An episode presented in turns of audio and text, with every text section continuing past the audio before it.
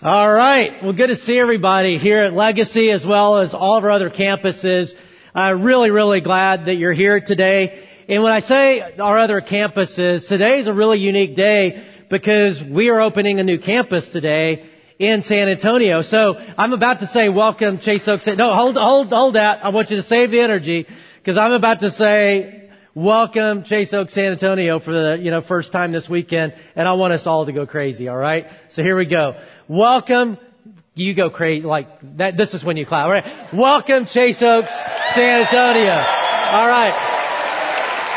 That was good. That was good. And if you know people in San Antonio, let them know. And for those of you who are at that campus, we're so happy uh, that you're uh, that you're hanging out today and, and potentially part of this church family. And it'll be really exciting to see what God not only is doing, it already is exciting, but to see what He will do in that city uh, because of you, and uh, is is going to be awesome. Um, so today we are continuing this series we're in, uh, which is called Uniquely You, about finding your why, living into our unique purpose. Because it's not just that God has some general purposes for us; He also has very specific purposes for our life. And He's shaped us for that. And, and when I think about that, it's easy for, easiest place for me to go is to think, okay, that means God wants to do things th- through my life or there's some things that He shaped me and cra- crafted me in order to make a unique contribution in terms of what I accomplish and what I can do. And that's true. That's a huge part of what we're going to be talking about in this series. In fact, the rest of the series after today is going to be about that. So all of us hopefully will be at a much clearer place to say, you know what? I think I'm on this planet for that. But to, in terms of what God wants to do through us. But today we're actually talking about something in the purposes of God, even more important than that, what we do, it's who we become. Not just what we accomplish, not just what He wants to do through us, but what He wants to do in our lives. That God has a purpose for you and me, a better version of you and me that He invites us to become. And, uh, and, and we're going to talk about how that works. We just heard the song, I want to get better, you know, and I, by the bleachers and, it's a great song, but sh- we should have warned everybody that, hey, this is going to get stuck in your head if you come to church this weekend. So some of you, are going to be walking down a hallway at school or in a business meeting this week or something and, and it'll just come out. You know, be like, I want to get better, better, better. And people are like, what are you doing? You know, oh, sorry, you know. Uh, and I do that every, if I hear that on the radio or in these services, I know I'll be doing it this week. It's catchy. But it's not just catchy, at least with me it resonates. I want to get better because I really do want to get better. And I know people who are way better than me. And, uh, and, and I, they're just so impressive. And in terms of their joy and their fulfillment and their solidity and their relationships. And it's like, man, I want to be like you when I grow up one day. And I want to get better, right? They make me want to get better. And uh, the wonderful news is, is God wants us to get better. We're going to talk about how. And, and speaking about getting better, uh, some of you notice I have a golf club and uh, just use as an illustration of getting better because this is one of those areas. You know, I've spent a lot of time trying to get better at golf. In fact, I remember the first time I started playing golf, um, I decided it'd be a great idea to hit golf balls into the crowd. Really stupid, because um, you know I, I was just learning how to play the game. And the good news for those of you here on the front row is I am better. Um, and uh, but you may want to strengthen your prayer life really now, like now. Um, there's little release forms under your seats too. But uh, uh, it, just in case I hit a thin shot. But I thought, why not do it again? Pull this out again and see if it's any better. And I'm gonna I'm gonna try for those of you who are campuses. I'm actually trying to hit our camera that goes to the campuses. So uh, here, let's see what happens. I don't know if you can see that or not in the camera. Let's try it again. That was a little weak. Well, that got into a. Sorry about that, whoever that was. I'm sure God loves you.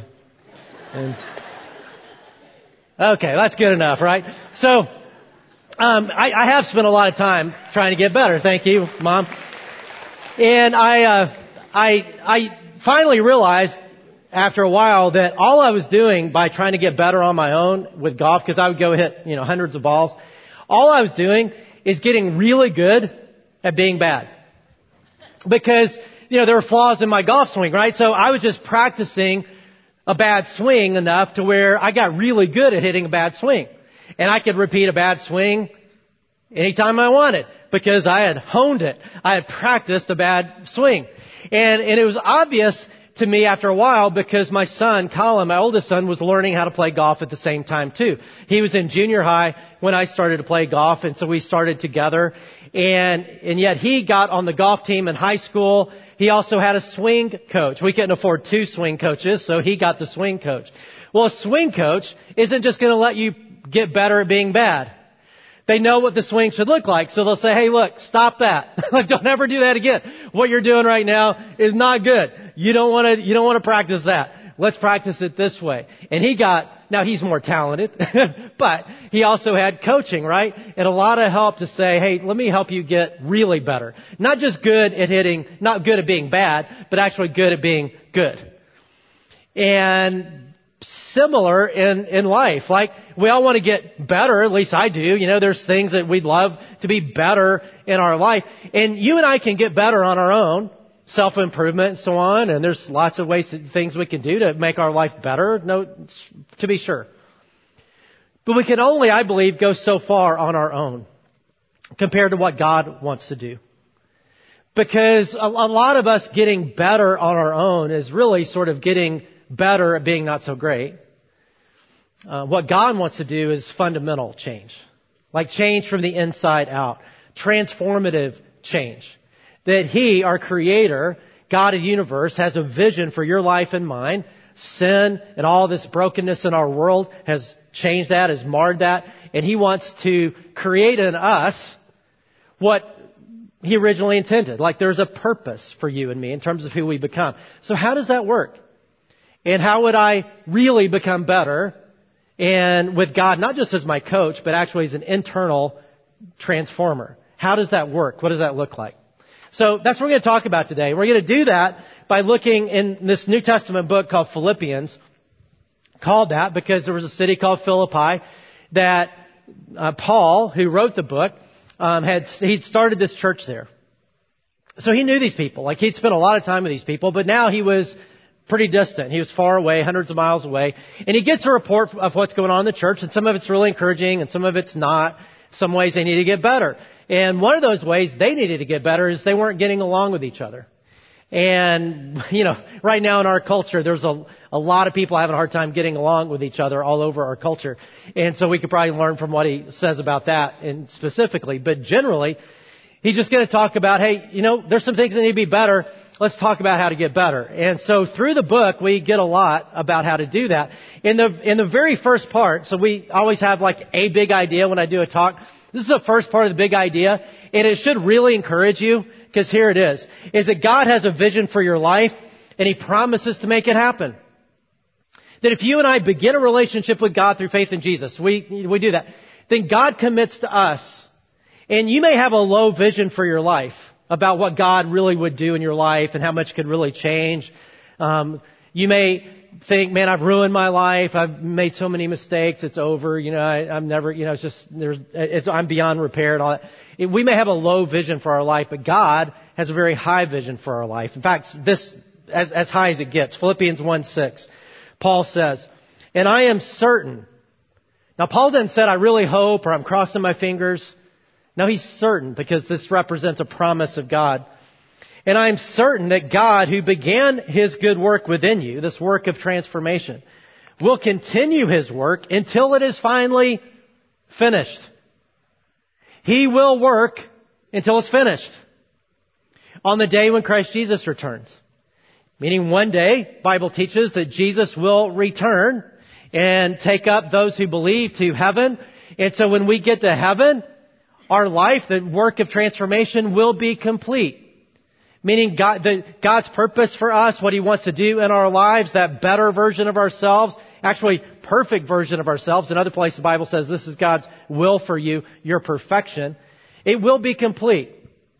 Either if we die before He returns and go to heaven, or when He returns when we get to heaven, you and I are going to be awesome.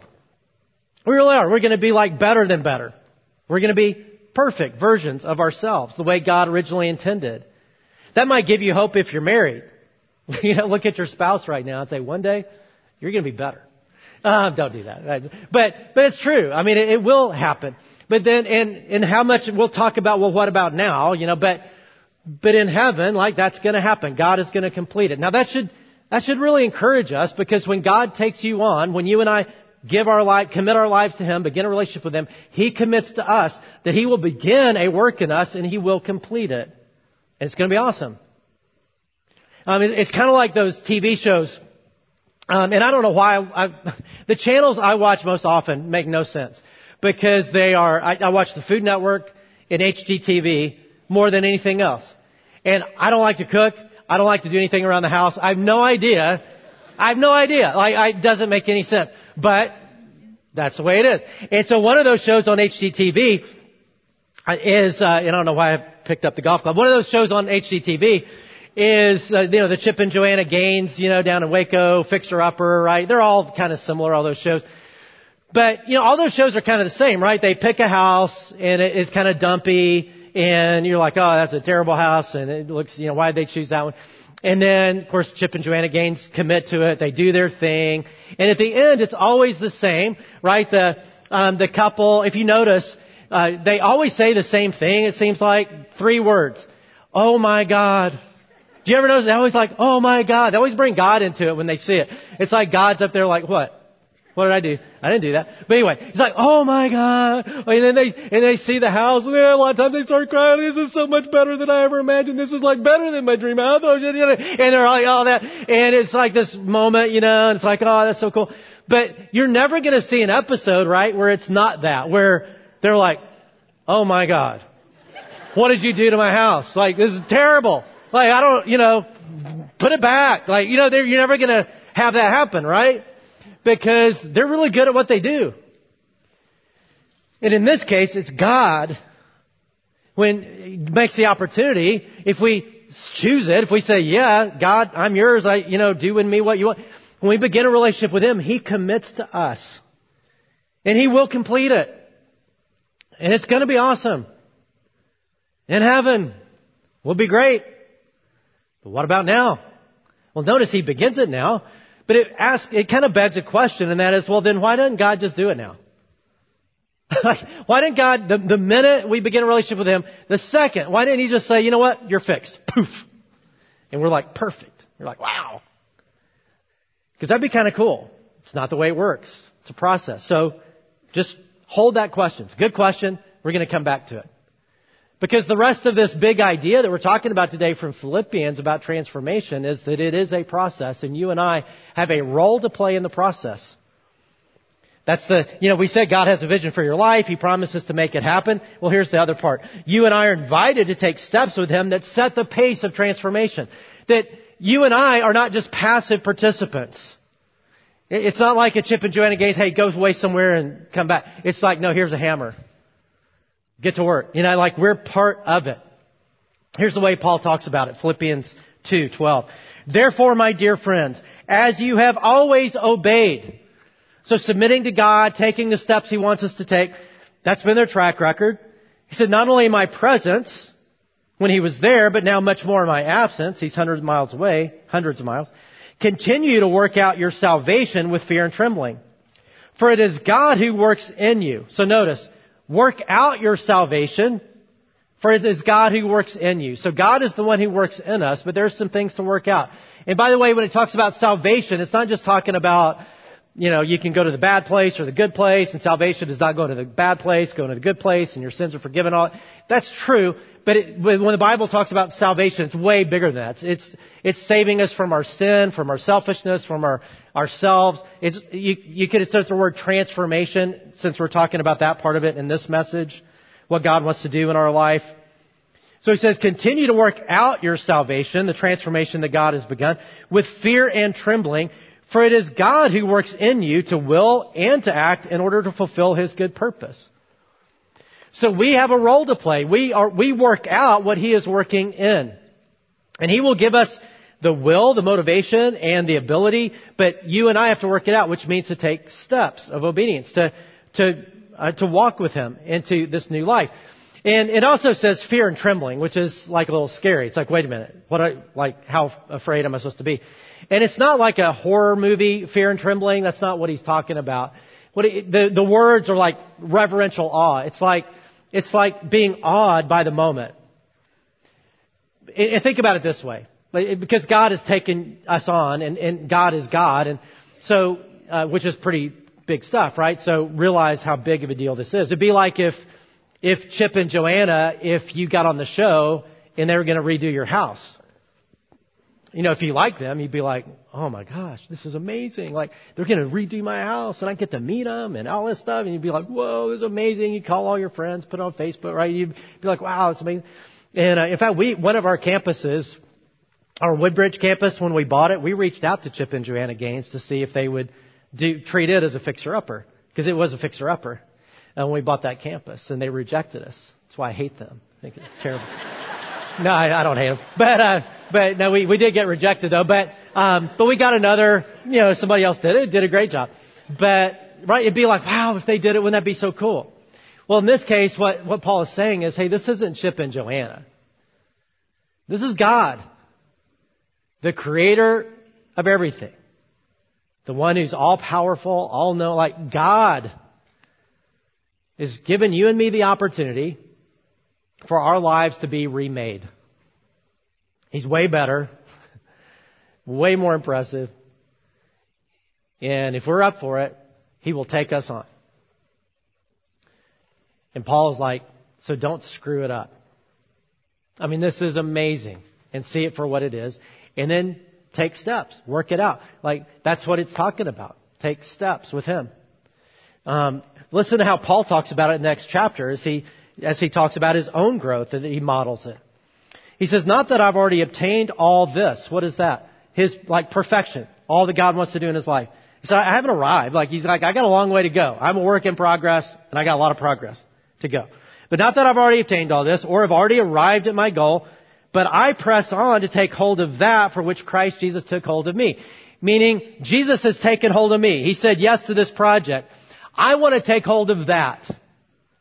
I, I want as much of the heaven version of me now as I can get. I don't want to just be the same person and I get to heaven and bing. I want to enjoy it now. Like I want to take hold of that for which Christ Jesus took hold of me. Brothers and sisters, I do not consider myself yet to have taken hold of it, but one thing I do, forgetting what is behind and straining toward what is ahead, I press on toward the goal to win the prize for which God has called me heavenward in Christ Jesus. He's saying, look, I just keep taking steps with God. And, you know, and, and he, when he says, I don't worry too much about the past, I mean, I have some past failures, I have some past successes, you know, I've, I've made good decisions, I've made bad decisions. If we go through those well, we actually grow in all of them. And he said, so I just keep taking steps and I keep taking steps. That's why the most common way our relationship with God is talked about in the New Testament is walking with Him. Walking with God. That, and God is always on the move, right? So we keep taking steps and we keep, and, and God meets us in that step and grows us and then we take another step. It's walking with Him. Now that phrase, walking with Him, and that thought, if you, is a pretty intimate invitation. It's like God coming to you and just saying, hey, you know what? Walk with me. Let's go on a walk. Just walk with me. Let's walk. And you interact, right? You talk, you relate. Just come on. Let's, let's go on a walk. That's the most common phrase used. That's that, uh, uh and that gets us to that other question. Then why doesn't God just fix us, right? If we begin a relationship with Him, why don't you just say, "Bam, you're fixed. You're perfect. Look at you." Why didn't He do that? Because you and I are not a project. You and I are a person. You and I are his children. He loves you and me. And it, this is about relationship. What he wants for you and me is to have a real relationship with him. To know him relationally. And, and, it's in the process of walking with Him, the process of transformation, the process of taking steps. And when we fail, falling forward to Him and, and, and, taking good steps where we meet, is, it is a walk with Him. It is a relationship. And so in the process of transformation, becoming who He wants us to become, we actually grow in relationship with Him as we take these steps. Now it does beg the question then, well, what steps? Because man, I need to change. Like I want to grow. So what are the steps? You tell me the steps, I'll do them, you know, and, and it'd be kind of easy, right? If it was like a formula. If I could tell you, hey, here's the formula. No other church knows this. Nobody else knows this, but I'm going to tell you. That'd be cool to be able to say that. But I can't because there's no formula. There's no clear linear, you know, you do A plus B plus C and bam, it's going to happen. Um, or you know, sequential thing. First you do this, and then you do this, and then you, you know, this linear kind of, it just doesn't, it's not that clean. Because this is a relationship. We're broken people being made whole, and we're gonna have, sometimes it's one step forward, two steps back, two steps forward, one step back. It just, that's the nature of, of this journey with God, of transformation. However, even though there's not like a clear formula, there are steps we know that if we take, God will meet us there that catalyze movement, that catalyze growth. It's what we call around here, not just us, or some churches that we are part of and relate to too, that we, we call them the five faith catalysts. Because even though there's not maybe a clear A plus B plus C, we know by looking at the Bible, by looking, hearing lots of people's stories about how people grow spiritually, that there are certain things that catalyze growth. And therefore, as we think about, and I want you to think about, hey, what steps would God want me to take? Well, look here, because these are way, these are things that God uses to catalyze faith. So let's talk about catalysts, because, and for some, for some of us, it's like, wow, it's been a while since I've thought about that word, high school chemistry or something, catalyst. So what's a catalyst? Well, remember a catalyst is just something that you inject into a chemical you inject into chemicals or something you inject into an equation or whatever that that creates movement. It creates a reaction. It causes a reaction. Something is the way it is. You throw a catalyst in it and all of a sudden it's different. Right? It, it's going to make something happen. Uh, which is why I have this Diet Coke up here. Some of you know where I'm going because I have Mentos. And uh, like 20 years ago, remember that? This was a thing. I don't know who the first person was that figured this out. It was like some Diet Coke drinker who liked Mentos who must have had some reaction in, in their mouth or I don't know and thought, huh, I wonder what would happen. But and uh, but and, and that tells you that life was simpler 20 years ago before the pandemic.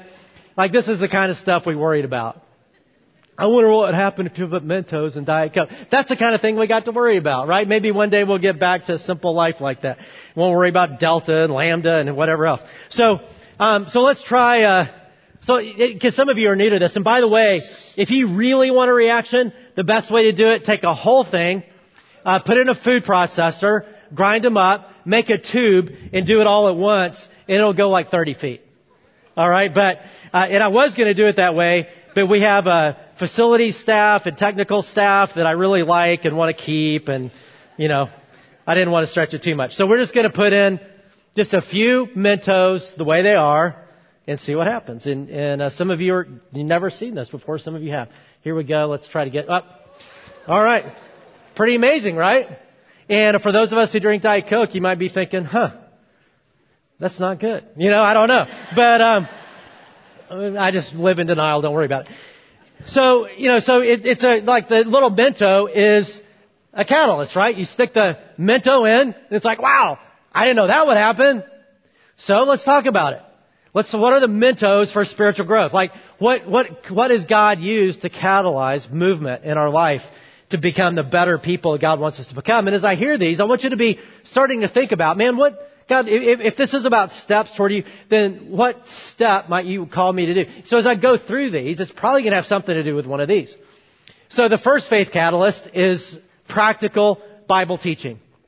When people tell their story about how they grew, it's, it's it, everybody at some point we'll talk about applying the Bible to their life because the the Bible says about itself. I mean, this is God's revelation to us, His wisdom, that this is not some 2,000 year old just dead book. That's li- the Bible says about itself. It's living and active, and that God uses it. Like He's He didn't just speak; He still uses it to speak into our hearts and lives, and and create w- movement and and give wisdom.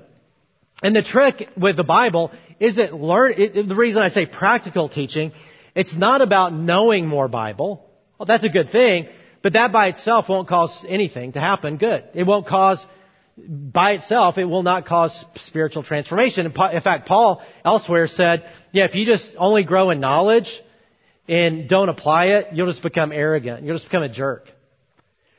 And we don't want that. It's the trick is not only knowing it, but applying it, which is why Jesus said, wise people are those who hear these words of mine and put them into practice. So it's about putting them into practice, which is why around here we emphasize putting into practice what God says. Not just what God says, but putting into practice what God says. And so all of our teachers on stage, eh, on our teaching team, uh, our small groups and Bible studies and stuff. It's about how do we apply what God says.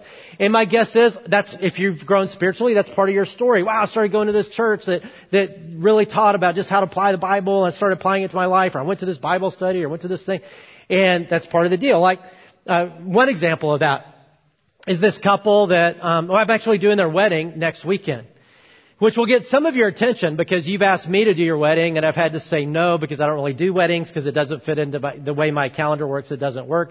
It's a long time ago, the people that I report to the board was like, yeah, you can't do that anymore because you don't have a day off. And, and if you don't do that, and so you, you got to have, you know, just try to take it out. So I don't do weddings. So I, I may have told you no. And we have other pastors who are awesome and they are really good at it. And that's, you know, part of what they do but I don't. And so you may be kind of a little upset right now because you're thinking, wait a minute, you said yes to somebody because you said you're doing it next weekend. You said no to me. Why is that? Well, two things that are unique about next weekend. One is the wedding's in Aspen, Colorado. so just saying, you may want to ratchet it up a little. And I, no, I'm kidding. That's not, that's not, it is an Aspen, but that's not the reason. It's, it's part of my family. So they're like extended family. And if family members, of course I'm going to try to do that, right? And, uh, and so it's part of my extended family, but extended enough that, that I didn't know they were Chase Oakers because they live in California. And, and they reached out to me and said, hey, you know, I don't think you really know this, but we're Chase Oakers. And like a year and a half ago, when the pandemic started, we decided, man, we're going to go to Chase Oaks online. And so, I mean, we watch every week and then we go to lunch afterwards and we talk about the message about how to apply it. And like, hey, how are we going to live today, this week, whatever, wherever, you know, how are we going to live differently because of this? And so, man, we've been doing that every week for a year and a half. And, and our relationship with God, with each other, our, the way I view work, the way, I mean, I don't know how to tell you this adequately, but like we're different people. Like we're different people, like we're totally different people than we were a year and a half ago. And of course that has nothing to do with me or the teacher. it's, it's just the practicality of the Bible, right? When you, when you approach it that way. It's one of the faith catalysts. Another one is providential relationships. Now, those are relationships with people providential because God will put people in our lives uh, in, that are that help us grow. You know, if some of you are, are teenagers, and you probably get tired of adults telling you, uh, talking to you about your friends, and I'm, I'm a little concerned about your friends or whatever, right? and you're like, just leave me alone and you, you know, just be with your friends. And, you know, you just like, after a while, you're like, man, I don't, but the reason is because, you know, you, you've, you live long enough to look back and realize, yeah, friends are a really big deal. Because whoever you spend the most time with, that's who you're going to become. That's just the way it works. It's the way we're wired, is that we're that influenced by our peers, by our friends.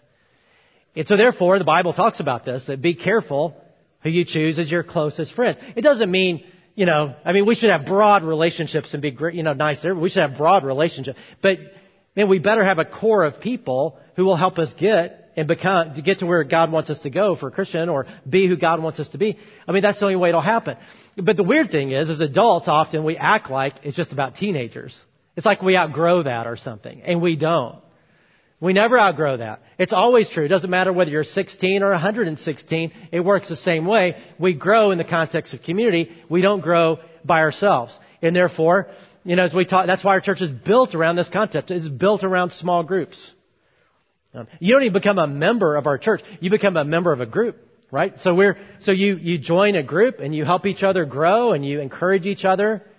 And so let me encourage you if you're not in a group, perfect time right now at all of our campuses to get in one as they're forming. If you're in a group, show up and, and be a and, and, engage in a way that you, that will lead to growth. Uh, another one is private disciplines. Another faith catalyst. Another mento to throw into the diet coke of your life. Faith is is private disciplines. Which is what is that? That just means decisions you make. These activities that you choose, disciplines, because they're not natural and they take discipline, things that you do in your relationship alone with God that really help you grow. For example, sometimes people will say, Oh man, I had the best time with God today. If you hang around Christians very long, you'll hear somebody say it. I had the best time with God today. And you might be like, good for you, but what does that mean? Like, did he come down here? Did, you know, did you, like, he just poof, he appeared and you're like, had to, like, what does that even mean? And what that means, what people mean, is usually two disciplines, uh, prayer and reading the Bible. So they, they spent time talking with God in prayer and they opened up their Bible on their own and just said, man, God, speak to me. And, and they got something out of it they were really excited about and going to apply it in their life. And, right, those are two disciplines. But, and then maybe you've tried that. And, you know, so you, you open your Bible and, and it goes to Leviticus 4. And you're like, yeah, I got nothing. I don't know. I, I guess some about lobsters. I, I don't know what I'm supposed to do with that. And, uh, or, um, or you try to pray, right? And, and you think, okay, I'm going to pray for 10 minutes. And after about a minute, you know, if you're like me, I, I get distracted if I don't have some kind of guide. And so it takes about a minute for me in prayer to get distracted. And I'm thinking, oh yeah, Alabama game, Miami, 2.30 on September the 4th, kicking off the season, you know. So, wait a minute, I'm praying. You know, it's like, I just, you know, so, um, so if you're, you know, it's not like we're born knowing how to do this stuff. So, um, so that's why we're coming out with a new app that is a spiritual growth app. So it's called Chase Oaks Go.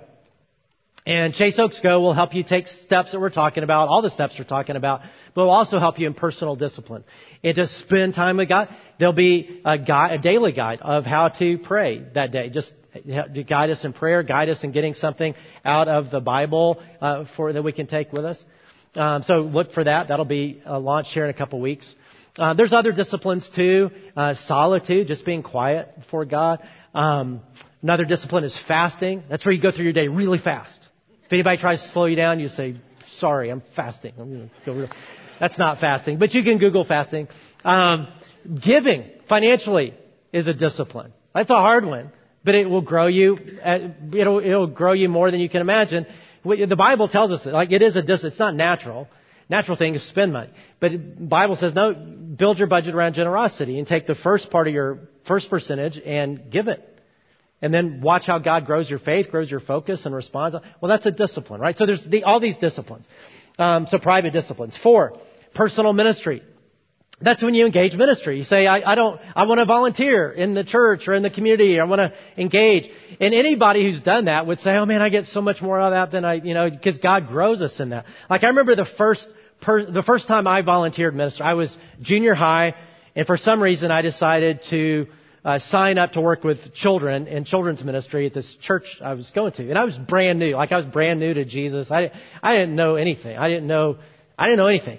And, but I signed up. But the good news is I was an assistant. So there was like a teacher with these kids and then I was an assistant. So I'm thinking assistant just means you don't have to do anything.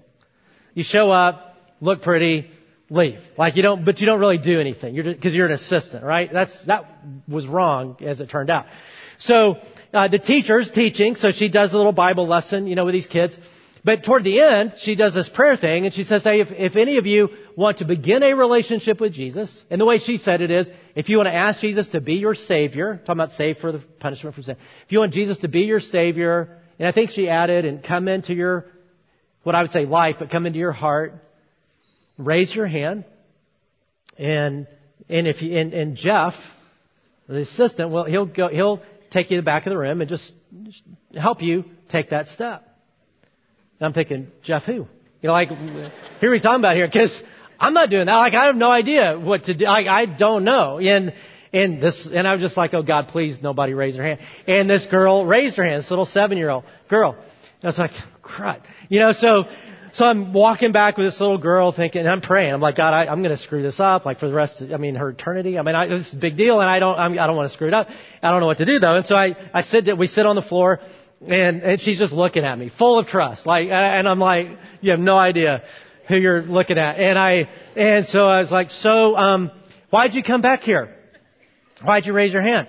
And she said, well, she said that if I wanted to ask Jesus to be my Savior and Him to come into my heart that I raised, my, and so I, I, that's what I want to do is ask him to, and it's like, oh, okay, so, yeah, that makes sense. So you're going to ask him. So that means like prayer, right?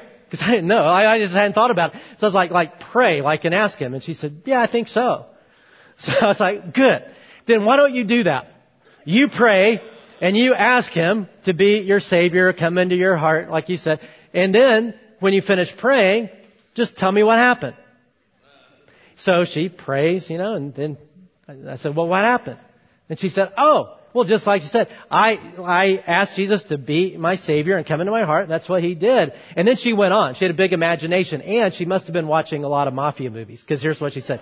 She said, because God came in His big black Cadillac and He opened the trunk and He pulled out these big trash bags and He put all my sin, all my sins in these big trash bags and He drove them to the ocean and He threw them in the ocean and nobody will ever see Him again. I mean, she'd been seeing some movie. But at the same time, it's not a bad picture, you know, of what God does and what God did. You know, He says He throws our sins as far as the east is from the west. We'll see Him no. So it's like, but, okay, so that happened, right? And that was a long time ago. So she's, that little girl, I, I don't, I have no idea where she is, but she's not a little girl anymore. She's in her 40s now. And I don't know anything about her, but I do know she knows Jesus and that I had a very small, stumbly, awkward part to play in that. Because that's what God does. He uses small, stumbly, awkward people to do what He does. And I, and I grew. And it definitely made me want to go, I gotta know more. I gotta, I gotta figure some things out and help me grow. Another one is pivotal circumstances. Those are big events that happen in our life, sometimes good, sometimes bad, but they're pivotal. They're either going to propel us toward God or away from God. Like difficult things that happen in life. You lose a job, you lose a loved one, you face a sickness, you, your marriage falls apart, or a dating relationship falls apart. What, and how you go through that will either grow you, your trans, trans, you know, relationship with God, transformation, or it'll repulse you away from God, depending on how you handle it. But if you, if you take steps toward God in those moments and you take your grief or your fear, your anxiety to God and lean on Him, you're going to grow in a way that you way bigger than anything else, these other catalysts. Or sometimes really good things, like you, you get this job you wanted, but it's stretching and you have to rely on God, or you, you maybe get married, or you have a little baby. That'll grow you. You get a, this little tiny thing looking at you, and their whole life and their whole future you feel like is counting on you. They're looking up at you, and you're like, oh no. what did I do? Like, how am I gonna, I don't want to ruin this kid, you know, so it makes you grow. And so those are pivotal circumstances. Some of you are right in one of those pivotal circumstances. And they may be difficult, they may be easy, but man, they're powerful depending on how we go through them. So that's the five faith catalysts. So to put all this together, this is the good news. God has a vision for your life. He promises to make it happen. You and I are invited to take steps with Him that set the pace of transformation that if you and I begin a relationship with Jesus, and I know not all of you are there ready for that yet, but once we do, He takes us on, not just as a project, but as a person that He loves and wants to transform from the inside out. And He will complete it. How much of that in this life we enjoy, we help set the pace of as we either take steps or not. So I want us all to identify a step. Wherever we're at on our journey. Um, I want, I don't want you to think about 10 steps or 20 steps, but just think one. What's one step that you say, God, I want to get better. So what's one step I could take? And we're going to go to God with that in prayer. And it may have something to do, probably will, with one of these faith catalysts that we've been talking about. Practical Bible teaching, providential relationships, private disciplines, personal ministry, pivotal circumstance. It probably has something to do with that. It may be something else. Uh, you know, it, it may be, man, I just need to get back on the train. Like I'm, I just need to, I'm, I need to leave some sin and some pattern in my life and move toward, okay, that's cool too. Whatever it is, just let's think about a step as we go to God in prayer. Let's bow our heads together. And like I always say, prayer is just talking to God in our own words. He's your Father. He loves you. Like, you don't have to use special, flowery Jesus word, you know, church words or have somebody else do it for you because you're going to blow it. There's no way to blow it. God is your father. He loves you. He just wants you to talk to him. And, and I invite you just to ask God right now to speak into your mind, speak into your heart. Just say, God, what step is next for me? Because I don't want to be stuck. So I, I want to continue to walk with you. So what is a good next step for me? One next step.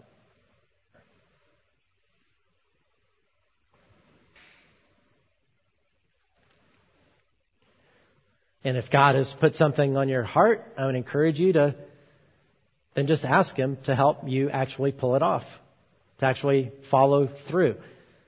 Because what we heard earlier, it, it, He will work in us to both will and to work. So sometimes, at least for me, I know what I should do, the step, but I sort of don't want to. And He will help us want to. He will give us even the will. So just say, God, you know me. I may not do this on my own, and I need you to motivate me. To, I, I need, I want the will and the ability to follow through to act. And I believe God will honor that. So, Father, thank you that you, uh, you take us as we are, and then you just love us to become somebody better. And I thank you for your vision for us. And just help us open up our life to you and take the steps you're calling us to take. In Jesus' name, amen.